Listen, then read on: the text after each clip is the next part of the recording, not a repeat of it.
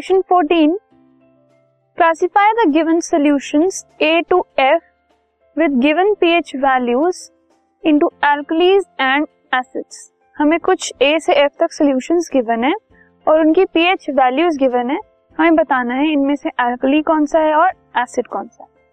सो so, ये बताने के लिए हमें पता होना चाहिए कि पीएच फ्रॉम वन और you can say from zero to six is acidic and from eight to fourteen is basic इसको ध्यान रखकर हम इस क्वेश्चन का आंसर देंगे।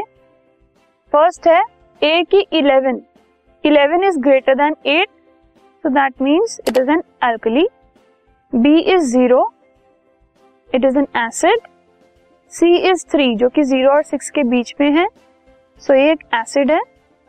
डी भी सिक्स है that means it is also acid क्योंकि सिक्स जो है वो लास्ट पॉइंट है एसिड का E is 8 which is the starting point of alkali. F is 13 जो कि 14 से कम 8 से बड़ा है, that means it is an alkali.